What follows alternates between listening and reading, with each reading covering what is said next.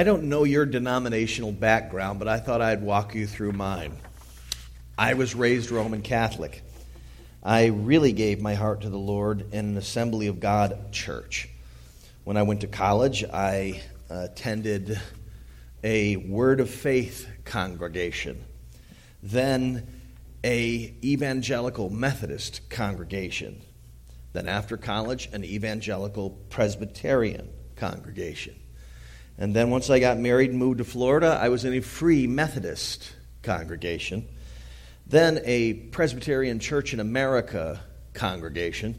And it was in this environment where the pastor encouraged me that because of some other career sights I had set, that I might want to go to seminary. So I went to a seminary in Orlando called Reformed Theological Seminary. And it was into this environment um, that, in this environment, I heard for the first time somebody ask me the question are you reformed? Now, I had no idea uh, what that meant. Um, I just know that I didn't like the way they were asking me. Um, there was something about it that made me feel like they were saying there was something wrong with the way I believed or something wrong with the way I felt. And it bothered me. It really did. It upset me. And it made me not want to be reformed. And my rebellious streak in me, of course, would play into that. You tell me I have to do something, I'm more than likely going to do pretty much the exact opposite. And so, in, in this environment, though, it didn't take long for me to discover that that is why they called it Reformed Theological Seminary, that a lot of the people around there were Reformed. You don't know what that means, maybe. Let me help you. Since it's the 500th anniversary of the Protestant Reformation, here's your 30 second history lesson. Uh, the Protestant Reformation had four main branches of it, and a lot of it was geographical in nature. The Lutheran Church, of course, begun by Martin Luther in Germany, and it spawned all sorts of different Lutheran spin offs after that. There was the Anglican Church, which was the Protestant church in England primarily, and it is what has produced modern day Anglicanism here in the United States. You also had the Anabaptist tradition, which produced the Mennonites and the Amish. Um, and then there was this fourth branch of the Reformation known as the Reformed. And, and I say it like that because now I am theologically in this camp, so I can make fun of it. You can't if you're not, but I can. Um, that's the way it goes in brothers and sisters land. But this group, the Reformed, are the ones that produced Presbyterians from Scotland and uh, the Dutch Reformed from the Netherlands, and a host of non denominational churches that have kind of attached themselves to the theological underpinnings of this particular Reformed movement. So, giving the people of my seminary experience the benefit of the doubt, they were asking me, Are your theological presuppositions aligned with this branch of Protestantism. That's giving them the best of intentions. More than likely, because it's not the first time I've experienced this in the world, more than likely, they were asking, Do you have the enlightened understanding of theology that I do? I don't know what denomination you came from, but I can assure you that I have been asked some variation of that question in just about every type of church I've ever been a part of. Do you do this? Do you do that? I remember at the Assembly of God church where I really gave my heart to the Lord, a girl asking me, had I given up secular rock and roll yet? That was the measure of spiritual growth. And I had to say no. I had not developed that depth of, depth of spirituality just yet. Everywhere I've been, I've seen this downside of church culture. Churches are always in danger of splitting along these lines. We have begun a series called Fault Lines Division in the Corinthian Church, where we're trying to discover for our benefit the places where these fault lines existed. Now, if you don't get the metaphor, here's a picture for you of what a fault line is. And this is pertinent for us in Southern California because this is actually a map of Southern California. And you've got two tectonic plates grating against each other, grinding against each other. And when these things uh, finally release some pressure, It creates waves, shock waves, that create earthquakes. And we live in that, in that region. This is the earthquake capital, really, of the world. And down the street from us at Caltech is the earthquake detection capital of the world. These are the world's leading uh, students and, and, and academics about this whole technology of earthquake detection.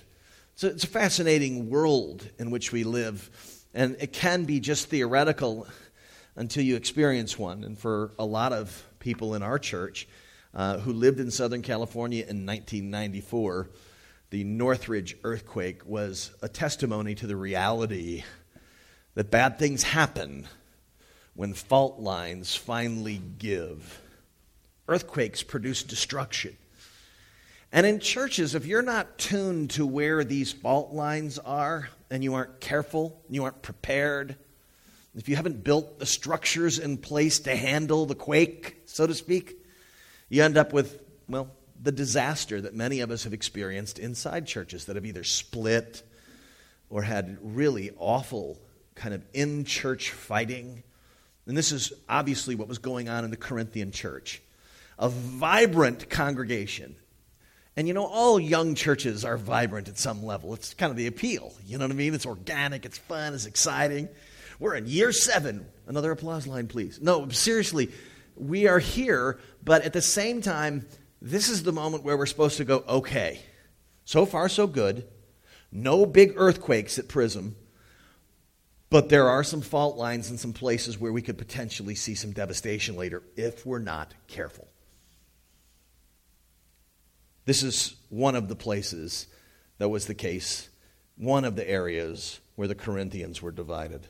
As broken human beings, we're not only prone, as we talked about last week, to associate with certain leaders who make us look better, we're prone to take pride in our supposed superiority of understanding about what is true about God. By nature, we are proud people. Theology proper is defined as the study of God. Now, whether you think your study of God is more orthodox and pure, or more enlightened and informed and socially just, or just more experienced in the Holy Spirit, we all have a sinful inclination to feel superior, which can produce in us a posture of theological arrogance. And so that's really fault line two this week theological arrogance. Churches divide this way. The dynamics were in play in Corinth as well. Jane Gropp, who's a friend of mine, and she's a member here at the church, and this past summer she taught through her commentary that she wrote about 1 Corinthians. And in this, she pointed out that certain factions in Corinth, Corinth were rejecting Paul's authority based on a cultural value of eloquence of speech.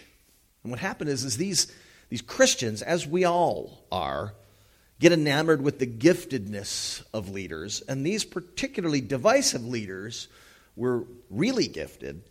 And what happens is, is that people cease asking questions, they cease looking at what's being taught. Uh, they cease trying to figure out if the underlying theology is healthy. And that's really what ultimately our goal is, not only in this sermon, but in our whole study, and then actually every week at Prism, is that we want to know who God is from Scripture. We want to study Him. We want to know what His purposes are for us. We want this to be true and right and healthy. Both individually and corporately, we are seeking to study properly theology, the study of God.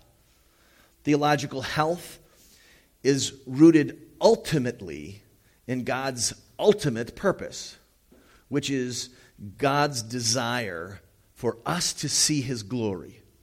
When I hear people say that, sometimes it rubs me a little bit raw too. I don't know, you know, like my brother Brooks Pottinger loves John Piper, and John Piper, like every other word out of John Piper's mouth is the glory of God. And so it's kind of like, okay, I get it. It's all about God's glory. But what's fascinating about really studying the glory of God is it does elevate your sense of value when you realize that the glorious, majestic God of all creation thinks highly of you. So instead of trying to pump yourself up full of love steroids, you should be pumping yourself up about the glory of God. That's what's going to naturally elevate your sense of being precious and valuable. You've got the God of all creation who's more glorious than you know. And the more you develop an understanding of his quote unquote status, the more you understand just how majestic it is that he loves and cares for you, the more glorious he is to you and to me, the more secure, the more loved we feel. So our pursuit is the glory of God. John Owen, uh, a classic Puritan from England, wrote this God's purpose in Christ shines out from his heart, a purpose that was hidden there from eternity. This purpose was to restore all things to a state infinitely above that which was first created to the praise of his glorious wisdom and goodness. God's purpose also was to raise sinners to an inconceivably better condition than they were before sin entered the world. God now appears more glorious than, he, than ever he did before. Now he is seen to be a God who pardons iniquity and sin and is infinitely rich in grace. For our purposes in this study, we'd like to prepare for the potential division of a church along theological lines by studying what Paul would say about what constitutes healthy theology. And there are certain characteristics that should mark and result from our discovery of God's glory. So there are three characteristics of a healthy theology. And the first from Paul's teaching in 1 Corinthians 2 is this a healthy theology is comprehensible. And, and he says, When I came to you, brothers, I didn't come proclaiming to you the testimony of God with lofty speech or wisdom. The critics of the Apostle Paul were saying that his sermons were a little, a little milky.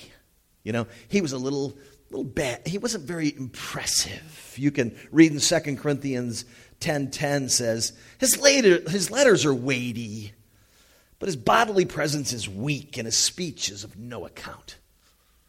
Now, this, these passages are always comforting to me because over the years, I have had from time to time people say to me, Pastor Chuck, I love your sermons. They're so simple. And there's a part of me that thinks, thank you. Um, because, see, where I come from in the Presbyterian world, that's not necessarily a compliment. Uh, in the Presbyterian world, you want your sermons to be intellectually deep and theologically precise and demonstrative of your rooting in the great Puritans of old. That's how you want your messages characterized. So it's been really challenging at times when people come to me and go, just about anybody could understand your messages. It's terrific. My kids love your sermons. I mean, you know, I try not to hear from my Presbyterian perspective, you're really not a very in depth teacher at all. But Paul is saying that his intent in coming to Corinth was that he wasn't going to impress everybody. He wasn't going to throw down what he could do. I have at times been to seminars and listened to sermons and thought to myself, what in the world is this person talking about? Uh, only to be surprised that there were people, and uh, sometimes the ones who brought me to the seminar, who flocked to an individual because they had some improved way of seeing God's world. And in Corinth, it was what were known as the Epicurean and Stoic philosophers. These were the real thinkers of their day. They not only influenced the way oratory was practiced, it, it was a thinking and a process of thinking that made uh, people question whether or not a gospel presentation was really relevant. And Paul, into this environment, says, I didn't come proclaiming to you the testimony of God with lofty speech or wisdom. Oftentimes, it's the so called depth or wisdom that gets gurus, uh, makes them attractive. And then hearing from them and, and, and understanding them makes people feel superior because of their now much more lofty understanding of things. And once again, in play is our pride. Yet, ironically, our arrogance implies that we are bored with the old, old story. And the irony is, is that some of the most theologically arrogant people in Protestant America are people from my theological tradition. And yet we have, in theory, the lowest view of human beings of anybody on the planet. And we also have the lowest view, uh, view of human capabilities apart from the grace of God of any group of theo- uh, people, theological people I know. And yet there's still sort of this gravitation towards do you understand theology the way I do? We're fascinated in our culture with new and improved. And one need only watch television for a short while to see that this is one of the main strategies in advertising. You, you get discontent with what you have, so you'll compulsively purchase the next thing. I love my iPhone 5, but I found out recently I'm way, way behind. I mean, we are three itinerations of this thing improved. Uh, there are things on the new iPhone that I didn't even know I needed. You know what I'm saying? I mean, I, I'm really happy with this. My 52 year old self is already challenged by most of the technology on here. I'm not bored and want to take on more.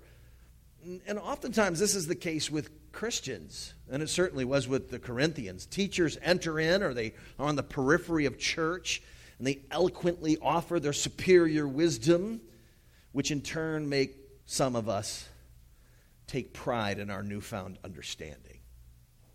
A healthy theology is really one that anyone can comprehend and know. Paul said this in the chapter previous to chapter 2 Where is the one who is wise? Where is the scribe? Where is the debater of this age? Has not God made foolish the wisdom of the world? For since, in the wisdom of God, the world did not know God through wisdom, it pleased God through the folly of what we preach to save those who believe. Paul very much was interested in people understanding the gospel more than seeing him as somebody who was a super prophet. A healthy theology, if you're going to be someone who proclaims what you believe, one of the things that will indicate its health is if people can actually understand what you're talking about. Secondly, a healthy theology is cross centered. Paul says this in verse 2 of 1 Corinthians 2 For I decided to know nothing among you except Jesus Christ and Him crucified. This is not a miracle center message. This is not an intellectually impressive or even a socially relevant message. And whenever the so called theme of Christianity is absent of what Jesus has done on the cross, you can be sure that the theology has been sidetracked, it's been hijacked. The gospel is centered on Christ's death and resurrection, and so should be our theology. And with all of his theological insight and superior education in the Old Testament, Paul leaned not on this knowledge, but instead on his knowledge of how Jesus had restored him by dying on a cross in 1 Corinthians 1, verses 22 through 24, this is how he describes the culture in which he found himself. For Jews demand signs, and Greeks seek wisdom, but we preach Christ crucified, a stumbling block to Jews and folly to Gentiles, but to those who are called, both Jews and Greeks, Christ, the power of God and the wisdom of God. The Jews demanded miraculous signs the Greeks wanted superior intellect. Culturally, Paul was being sullied for not being impressive enough in his oratory. He wasn't referencing the greatest wisdom of antiquity. And perhaps his, his, his ministry wasn't dotted with the miraculous all over the place. And this seems like a page out of contemporary Christianity, and it is certainly the dynamic tension in which our church resides. We are not smart enough or deep enough for some. We're not miraculous or experientially charismatic enough for others. But early on, the movement we're a part of, the leadership of our church, we all decided to make a commitment to make the gospel of Christ's death for our sins not just the launching pad from which we get to all the other cool things that Jesus wants to do in your life, but the center of everything. It is the hub in the center of the wheel. Everything is connected to the gospel. Now, we will talk about maturity in Christ next week, as you can see on your bulletin. But cross centered theology remembers why we do the works of a Christian. And this is often where the divisive person in the church begins to critique the church. And this is not new to Prism. I mean, this has happened in our seven years already. It happened in the churches that I was a part of previously. There's somebody who comes and says, We are not doing enough, fill in the blank. That's the starting point for judgment, for division. We should be doing more. Now, that's true. There are things we should be doing more of, and I'm certainly appreciative of the fact that we are nowhere near what I hope God is doing in us to make us a biblically reflective church. But that said, who is? And at this time, we say, you know, our good works are something we want to see, but it's a result of a growing comprehension of the gospel. It's a result of what Jesus did. We serve God, we love God because we have been restored to fellowship with Him by grace through the atoning sacrifice of Christ. It's because we are now free from judgment and free from fear of God that we receive love from Him and then turn and love our neighbor as we've been loved. So even when we recognize a deficiency in our good works, the solution to that is to not line everybody up and threaten them. It's to say clearly we don't understand what God has done for us, what the majestic creator of the universe has condescended to do. We clearly don't understand who we are as the beloved daughters and sons of God. This is the problem, because if we really understood that, we would probably do this more. So let's dive in and get to know Him more and ask that He would work in it and through that.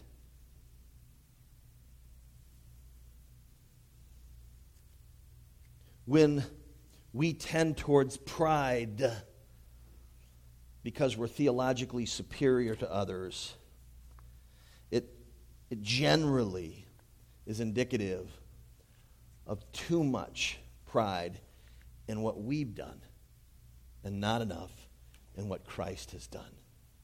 A healthy theology is comprehensible and it's cross centered. And here's the third characteristic that Paul would give us for a healthy theology it, it creates humility. This is what it does. A healthy theology produces a person who thinks less of themselves, thinks more of others and as Tim Keller would say, thinks of themselves less. Paul says this in verses 3 through 5. And I was with you in weakness and in fear and much trembling, and my speech and my message were not in plausible words of wisdom, but in demonstration of the Spirit and of power, so that your faith might not rest in the wisdom of men, but in the power of God. Paul could have impressed them with the merits of his educational background, the drama of his conversion, the miraculous deeds that had been done through him, or a host of other things. Instead, Paul intentionally makes himself a background player in the promotion of Christ's glory. And the, from the standpoint of his, of his detractors, Paul was not bringing anything new to the discussion. His message wasn't adorned with pomp, and it appeared to be nothing, and he appeared to be nothing impressive himself. And yet, Paul says this is precisely why the gospel could be seen and Jesus could be seen as impressive. In verse 25 of 1 Corinthians 1, the foolishness of God is wiser than men, and the weakness of God is stronger than men. See, the strongest human being in the world is weak compared to God. And, you know, even at, at our weakest, we are really not that far from the strongest person in the world. See, God is so lofty, so majestic. One of my mentors is fond of saying that there should be something about your life and your church that is only attributable to the grace of God. I think we could say that at our church. We're sort of, I think, continuously amazed that God is making our church thrive. It certainly isn't because of the godliness of your pastor. I can assure you of that. It certainly isn't because of the eloquence and the depth with which we plumb the great truths of the Reformation. I watch football. You know, uh, that's what I do with my spare time. I, I'm just an average guy who likes going to Dodger games. I, I don't know how I got here, but this is sort of kind of what we're about is saying, you know, what does it mean for us to be people who just follow Christ in our, in our daily life? Paul understood this concept of deferring to Christ. It was in so called weakness of his presentation that people began to put their faith in God and didn't refer to themselves as Paulites or of the order of Paul or some such thing. But it wasn't just his message. Understand, Paul had made a regular habit of acknowledging his struggles. Paul had made himself weak by highlighting areas where Jesus' grace needed to work in his life, or else he wasn't going to make it. Paul found God's power there. In his next letter, or his third letter to the Corinthians, which we call Second Corinthians, didn't mean to confuse you there, he said this. My gra- uh, but the Lord said to me, My grace is sufficient for you, for my power is made perfect in weakness. Therefore, I will boast all the more gladly of my weaknesses, so that the power of Christ may rest upon me. For the sake of Christ, then, I am content with weaknesses, insults, hardships, persecutions, and calamities. For when I am weak, then I am strong a person who's growing in Christ is growing in their understanding of how holy God is and how unworthy they are of the grace of God. When I first came to the Lord and was working my way through my college church experiences, the question often proposed to us then was Are you spirit filled? Now, the language of the charismatic churches I was a part of Spirit filled means do you pray in tongues? Did you have a, an experience with God that led to you praying in a foreign language that you didn't know or couldn't comprehend yourself? And that this experience of praying in tongues was indicative of now the power of God being released in your life in a new and powerful way. Uh, the implication was that uh, if you hadn't experienced this power of God in a supernatural way, then you would not be able to experience the advanced form of Christianity that God wanted to take root in your life. Until you had this experience, you're going to live a substandard Christian life. And for many of us who've come from charismatic churches, what we already know is that the gift of tongues doesn't fix you. The history is filled with spirit gifted people whose lives were train wrecks, just like the people who aren't spirit filled or spirit gifted. The superstars of American Christianity, some of whom posture on TV, are often guilty of the sin of pride and arrogance. All the while, they would claim that they were free from the seedy sins that you, the masses, cling to. You think about it, though, when you look at Jesus' life, who did he hang around with? Tax collectors and sinners. And who could he not stand to be near? The theologically arrogant, precise people. This should tell us something. Jesus loved humble people. Proverbs 3, James 4, all say again and again God opposes the proud but gives grace to the humble.